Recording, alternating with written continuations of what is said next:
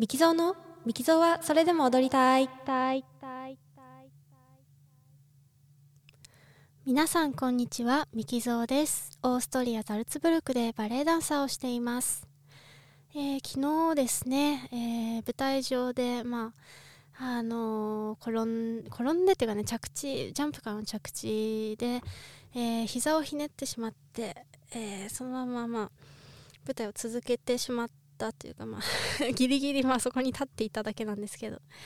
ていうお話をしてでまあ MRI の結果を待ちますということで終わったんですけれども今日朝 MRI に行ってきました。でえっと結果から言うと、えー十字靭帯の損傷でした。であの十字靭帯って膝のねこの中にあるこうクロスしてる、えークロイツェンバンドってドドイツ語で言うんですね。初めて知ったんですけど。クロイツェンバンドの損傷ででえっと完全に切れてないけど9割方切れているという 風に言われてですねいやそれほとんど切れてるじゃないですかって思ったんですけど。で手術してもいいけどあの手術しなくても横の靭帯が大丈夫だからあの手術しないで治す、えー保守的治療っていうらしいですね。コンサバティブなんだっけな。ちょっと日本語もドイツ語もぐっちゃドイツ語もぐっちゃぐちゃなんですけど。えーっとで行きましょう。行った方がいいと思うっていうふうにまあお医者さんが言っててですね。あのまあ今あのどうしようかな。写真載せようかな。あの左足にこれなんて言うんでしょう。えっと4点装具。あのなんだろう。割とねごついものを左足につけています。でもねこれつけたら結構歩くの安定しますね。あのきょ今朝まではねなんか捕まり歩きじゃないとなんかちょっと不安定で歩けなかったんですけど、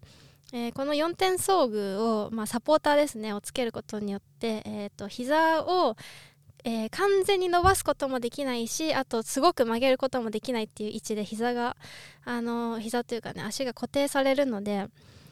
であの痛みはなかったんですけどふとした時にこう体を方向を変える時にこう多分膝がねじれるんでしょうねその時にあれ痛いってなった時があってあのあんまり歩けなかったんですけどこれをつけるともそれが強制的に固定されるのであの痛みなく、まあ、ある程度歩く家の中を歩き回ることができるのであの良かったです。であの結構ねあの今シーズンの初めぐらいに首を一回怪我しててその時にあのスポーツドクターとかまああとえっ、とフィジオテラピストって言って、えー日本語でなんて言うんだろうそのリハビリテーションを、えーしてくれる専門家の方と、えーつながることができてであとはパーソナルトレーナーの方、えーこっちで毎週ねパーソナルトレーニングさせてもらってしてもらってる、えー方にもすぐ連絡して。でえっとまあ違うスポーツドクターのところに今回行ったお医者さんはあのなんで救急病院のドクターだったので、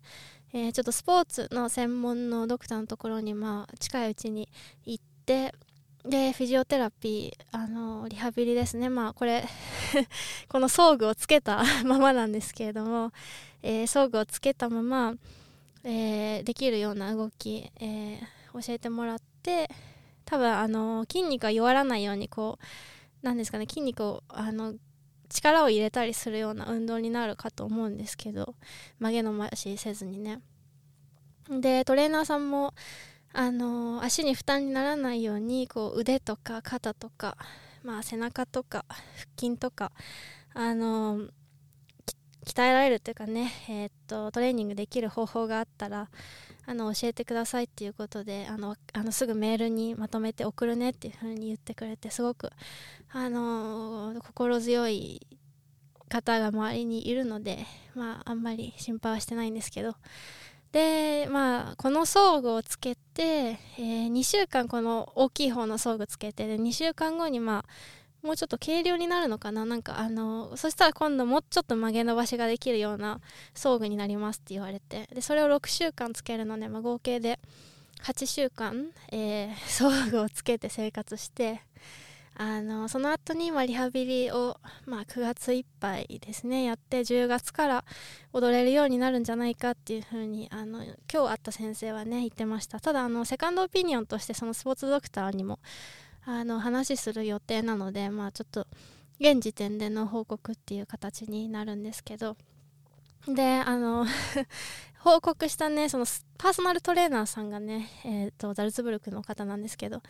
が、えっと、女性の方でねすごいねスポーティーな スポーティーだってもちろんそのトレーナーさんだから毎日動くしでご自身もねあの乗馬されてたのかな乗馬あの競技の乗馬をされてて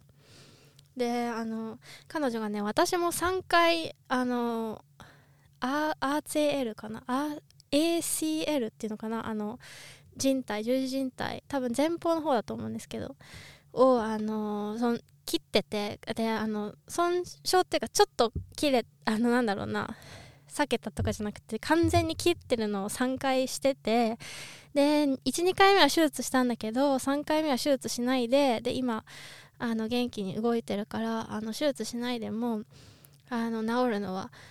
あの見込みはあるよって言ってであなたは普段そのバレエダンサーとして私よりも全然トレーニングしてるはずだから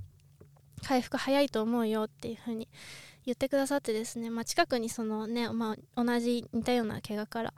治った方がねいるっていうのはすごい心強いしあの あそういうこともあるんだなってなんかなんとなく思いましたね。あのずっとこんなに大きい怪我をしたことが実はなくて今までバレエを踊っていく中でちょっとね痛くて12週間あのレッスンしないとかそういうことはあるんですけど8週間まあその8週間後にこのね装具が取れるわけなんで、まあ、それバレエをするのはもっと多分先になる、まあ、本当に10月ぐらいになるってなるとそんなにも長い間 バレエをしなかったっていうことがまあないので、まあ、この時間どう過ごすかなっていうのがね一つとまあでも重い病気とかねではないので、ね、全く歩けないとかいうわけではないのでまあまあいろいろできるとは思うんですけれども。え、えっと、全部終わった後でねあの家に帰って母親にまあ電話して報告したんですけどあのまああの 結局彼女は結構絶句しててでまあ私はねあのななんとか泣かずにあの報告することができてできたんですけどねあのもうすぐ日本にちょっと1ヶ月ほど帰るのでその時にまあ彼女がねあのやっぱビジュアル的にこの 装具がすごいね大怪我みたいな感じなのでその私と一緒にいて彼女が結構 その精神的に疲れないといいなっていうのがちょっと心配ではあるんですけどまああの帰る日本に帰るの自体はねあの問題ないというふうにお医者さんも言ってたしあの、まあ、日本でもまたお医者さんと、まあ、リハビリテーションを見つけてあの治療を受けてくださいっていう感じで言われてたので。でなまあ、この仕事を8年かなあのやってるんですけどあのやっとねなんかあのソロの役を、まあ、もらえたりとか主役の大あのセカンドキャストを代役にしてもらったりとかじゃあ来年はあの主役のセカンドキャストとして舞台に主役として舞台に立たせてもらえたりもするのかな。あ、まあ、そういうそれを目指して来年はやっていきたいなっていうあの思いで踊ってたんですけど ちょっとまたそこから遠のいてしまってね。でまあ今その割だいぶ十字靭帯が損傷してるっていうことであのまあ手術をしないの代わりに、まあ、手術をするとまあ10ヶ月は踊れない踊れないですって言われてでその保守的な治療だったら、えー、10月ぐらいには踊れるんじゃないかっていうことでえー、ただ、まあ、その後もあの気をつけないとその何かしらの拍子にいつかそのまたその膝があの不安定になってしまうこともあるから100%のなんですかねあの100%のものではないですっていうふうにあの言われてですね。え、じゃあ手術した方がいいのかなとか いろいろ思ったんでまああのそのセカンドオピニオンを他のお医者さんに聞きに行くわけなんですけど。うん。まあ ちょっとねまだ直前すぎて考えがまとまらないんですけどまあいろんなところに見せていろんな人とコミュニケーションとって